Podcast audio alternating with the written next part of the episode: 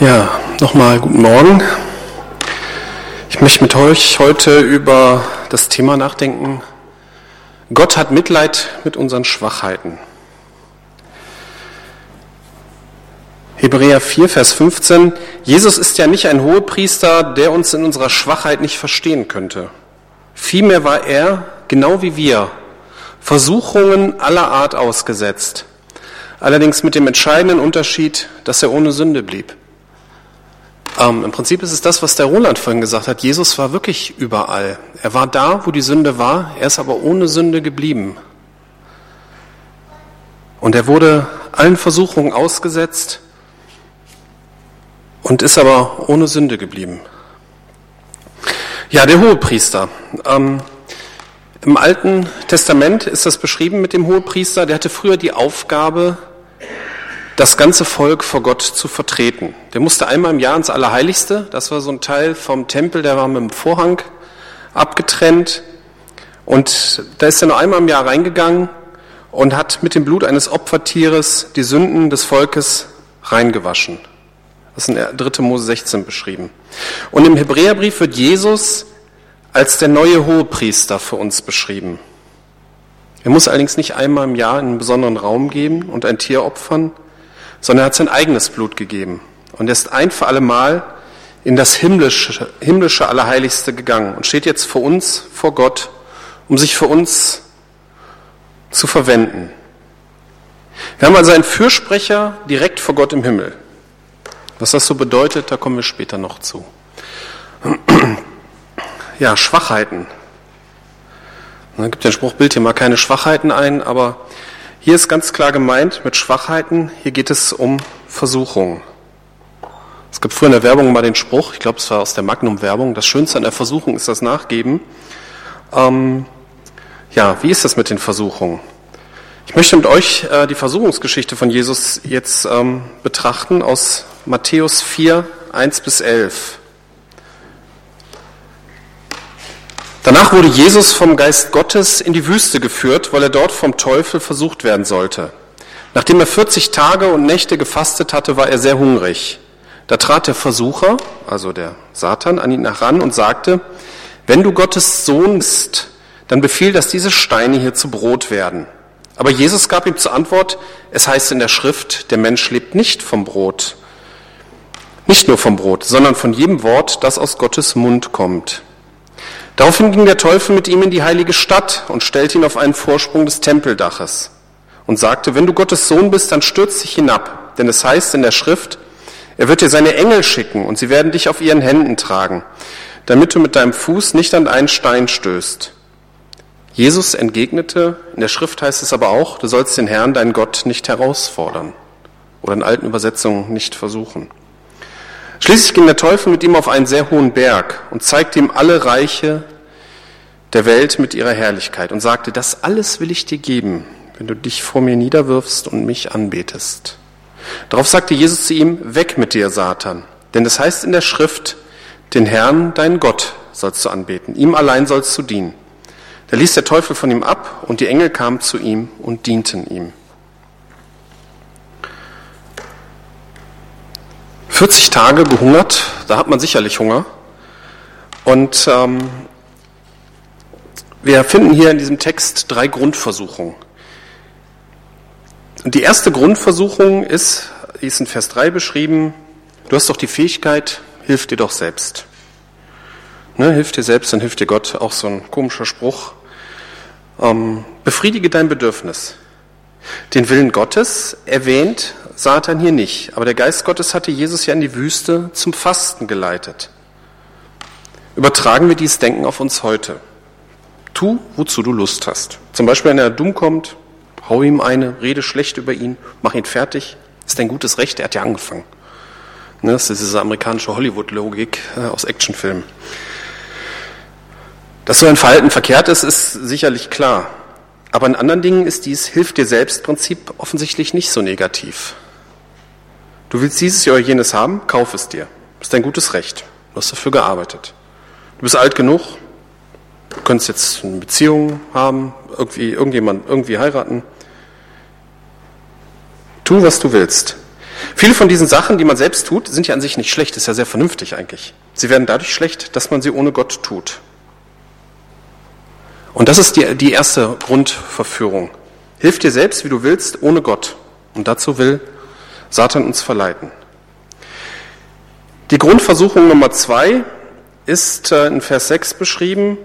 Das ist so das Spielen mit Gott. Ne? So wie Kinder, äh, die loten aus, wie weit sie gehen dürfen. Genauso können wir das mit Gott machen. Ne? Man schiebt wichtige Sachen auf. Gott wird das schon irgendwie regeln.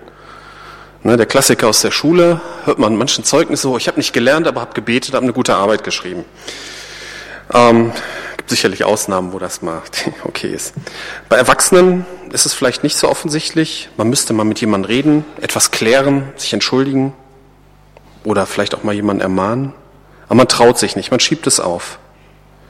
Gott wird in dem anderen schon irgendwie wirken, aber vielleicht will Gott ja auch durch uns wirken.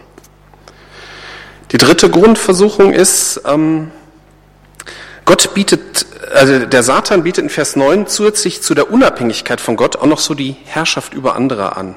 Das heißt, so im kleineren Rahmen, in deinem Leben und in deinem weiteren Rahmen kannst du machen, was du willst, wenn du mir gehörst. Du kriegst sogar deinen eigenen Bereich, den du gestalten kannst.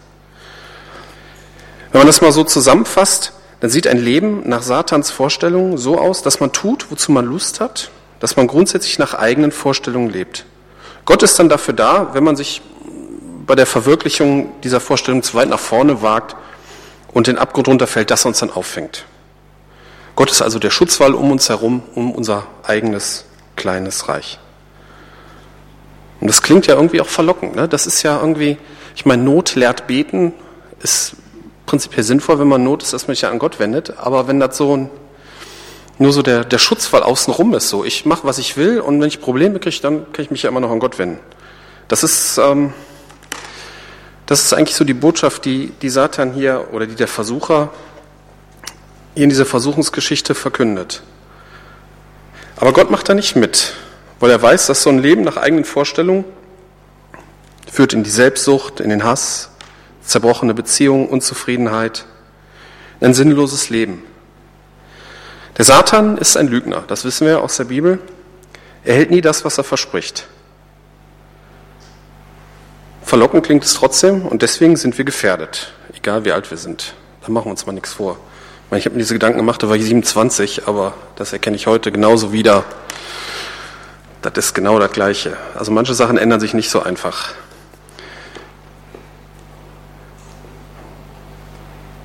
Es ist leicht, ein paar Beispiele dazu, es ist leicht, sich abends vom Fernseher zu setzen und wichtige Dinge erstmal wegzuschieben. Ne, die lange Bank ist des Satans liebstes Möbelstück kennen wir den Spruch. Es ist leicht, wenn man sich so richtig geärgert hat, über diejenigen vor Dritten so richtig zu motzen. Kenne ich von der Arbeit her, ne? dass Kollegen schlecht übereinander sprechen. Und es ist dann echt schwer, sich da in korrekter Weise zu verhalten, wenn man da mittendrin ist.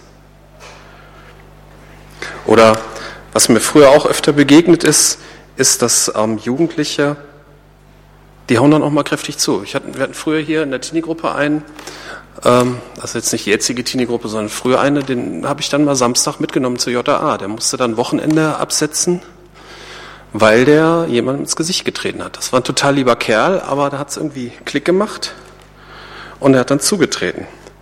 Das ist mir ähm, bei den Gesprächen in der JA, also JAA, Jugendarrestanstalt, ist ein Remscheid in der Freiheitsstraße, so heißt die Straße, ganz passend. Ähm, da bin ich alle zwei Wochen hingefahren und wir haben dann ähm, mit der Gruppe von der Gefährdetenhilfe haben wir mit Jugendlichen dann gesprochen über Glauben, über ihr Leben. Und es waren sehr viele, die wegen ähm, schwerer Körperverletzung da waren. Sie waren schwach gegen ihre Unbeherrschtheit und haben nachher ihr Tun oft bereut. Oder in, ich mal im Bürgerhaus in Lützenkirchen, wo wir früher einen Hausgast hatten, einen kennengelernt, das war auch so ein ganz lieber Kerl der hatte jemandem ähm, das Gebiss eingeschlagen, so dass er dann auch noch ein paar tausend Mark Schmerzensgeld zahlen musste. Das tat ihm total leid, aber das, der hatte sich nicht im Griff. Der hatte sich nicht im Griff. Ja, oder wir wollen irgendwas haben, unbedingt. Können wir uns beherrschen? Wir holen uns dies, wir holen uns das, häufen Dinge an, die wir gar nicht brauchen. Das merkt man immer dann, wenn man einen Keller aufräumt. Wir beschäftigen uns mit so vielen interessanten Dingen, dass die Zeit für Wichtigeres wegfällt. Dann eine weitere Gefahr, wo man, äh, was man in den Medien eigentlich auch immer mitkriegt, ist so, das ist gerade so bei diesen seltsamen neuen Internetpartnerbörsen, ne, dass die Beziehung so, das ist der Weg ins Glück. Das ist irgendwie bei vielen Menschen vorhanden. Man klammert sich an einen Menschen und erhofft sich von ihm die Erfüllung seiner Lebensträume. Das war in der JAA übrigens auch so, ne? wenn man die Leute gefragt hat, was machst du, wenn du draußen bist, dass du nicht wieder hier reinkommst. Ich meine, in die JA kam man meistens nur einmal. Wenn man dann nochmal was hatte, dann kam man in die Jugendvollzugsanstalt. Da ist man dann länger geblieben. Und viele der Jugendlichen haben halt gesagt, wenn ich draußen bin, da habe ich meine Freundin, die gibt meinem Leben Sinn und Halt. Und das ist natürlich ein Trugschluss. So toll eine Beziehung ist. Bin jetzt 16 Jahre verheiratet, ich habe kein Jahr bereut. Aber das sind alles, das waren jetzt einige Beispiele. Und jeder hat sicherlich woanders Schwachheiten. Und wir sollten uns nicht, sollten sie nicht verdrängen, sondern Gott bitten, dass er sie uns zeigt und dass wir uns ihnen stellen. Und auch wenn es unser Selbstbild zerkratzt. Vielleicht denken wir manchmal, ich bin gar nicht schwach, ich könnte auch anders, wenn ich wollte. Aber wenn man ehrlich ist, stellt man fest, dass man oft gar nicht anders wollen kann. Ne? Wie sagt Paulus, das, was ich will, das tue ich nicht. Hilfe erhalten wir nur, wenn wir uns ihnen stellen. Und gucken wir uns das mit der Hilfe mal an. Ich habe ja vorhin Hebräer 4, Vers 15 vorgelesen. In Vers 16 kommt, also ich lese Vers 15 nochmal vor, Jesus ist ja nicht nur ein Hohepriester, der uns unserer Schwachheit nicht verstehen könnte, vielmehr war er, genau wie wir, Versuchungen aller Art ausgesetzt, allerdings mit dem entscheidenden Unterschied, dass er ohne Sünde blieb. Vers 16, wir wollen also voll Zuversicht, oder ich habe jetzt eine moderne Übersetzung genommen, in der Elberfelder steht freimütig, das gefällt mir noch besser, wir wollen also freimütig vor den Thron unseres gnädigen Gottes treten, damit er uns sein Erbarmen schenkt und uns seine Gnade erfahren lässt und wir zur rechten Zeit die Hilfe bekommen, die wir brauchen. Um diesen Vers zu verstehen, muss man sich im Prinzip nur um die Begriffe, die darin vorkommen, Gedanken machen. Freimütigkeit, da drin stecken die Wörter frei und mutig. Wir brauchen die Freiheit, unsere Schwachheiten vor uns selber, vor Gott und auch vor anderen in der Gemeinde einzugestehen. Und dazu braucht man nicht nur die Freiheit, dazu braucht man auch Mut. Haben wir den Mut dafür? Dann können wir zu Jesus kommen und ihn um Hilfe bitten, alleine und mit anderen zusammen. Ich denke, dass das Eingestehen von Schwachheiten voreinander sehr wichtig ist da einerseits auf dem gemeinsamen Gebet eine ganz besondere Verheißung liegt. Und man macht andererseits sich auch voneinander abhängig. Wir sollen nicht jeder für sich unser privates Glück verfolgen. Und das, denke ich, ist in den letzten 20 Jahren schlimmer geworden, dass jeder nur so für sich äh, sein, sein Ding macht. Sondern wir sollen füreinander da sein. Quasi so eine Art Lebensgemeinschaft. Und so kann der eine für den anderen da sein und vor Gott einstehen. Und vielleicht müssen wir auch deswegen manchmal unsere Schwachheit spüren damit wir uns an ihn wenden und damit wir uns auch ja, an unsere Geschwister wenden. Sind wir dazu frei und mutig genug? Ja, dann haben wir hier den Thron der Gnade. Hier kann man nichts einfordern. Gnade bedeutet zweierlei. Die Strafe, die man verdient hat, nicht zu bekommen und Gutes bekommen, was man nicht verdient hat. Im Englischen gibt es da zwei Wörter für, Mercy und Grace. Wenn wir ehrlich zum Thron der Gnade kommen, Vergebung bitten, werden wir für böse Taten und Gedanken nicht bestraft. Es bleibt viel von deren Folgen erspart. Wir halten Kraft, um unsere Schwachheit gegenüber der Versuchung immer mehr zu überwinden. Wir halten ein gutes, sinnvolles Leben, nicht immer eitel Sonnenschein, aber ein Leben, das sich lohnt. Aber dazu müssen wir freimütig zum Thron der Gnade kommen. Ja, dann ist hier die Rede von Barmherzigkeit. Jesus hat auf Erden gelebt. Er wurde vom Satan schlimmer versucht und verleitet als jeder andere Mensch. Er weiß, wie verlockend das alles ist. Er hat unsere Schwachheit, kann unsere Schwachheit, unsere Probleme, unsere Sorgen vollkommen verstehen. er hat großes, echtes Mitleid mit uns.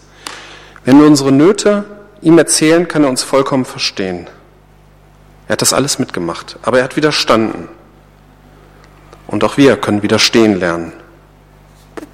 Wenn wir uns von ihm lenken lassen, auf ihn hören, uns von ihm abhängig machen, dann wird er uns Überwindung schenken. Dann ist hier die Rede von der rechtzeitigen Hilfe. Gottes Zeitplan ist oft so ein bisschen anders als unserer. Jesus lässt uns nicht hängen. Seine Hilfe kommt nie zu spät.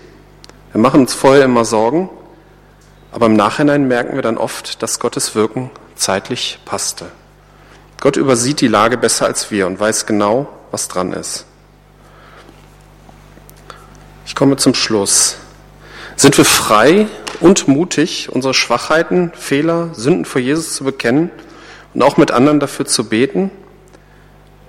Sind wir uns darüber klar, dass wir keinen Anspruch auf irgendetwas haben und dass Gott uns trotzdem in Jesus vergibt und uns viel Gutes unverdient gibt?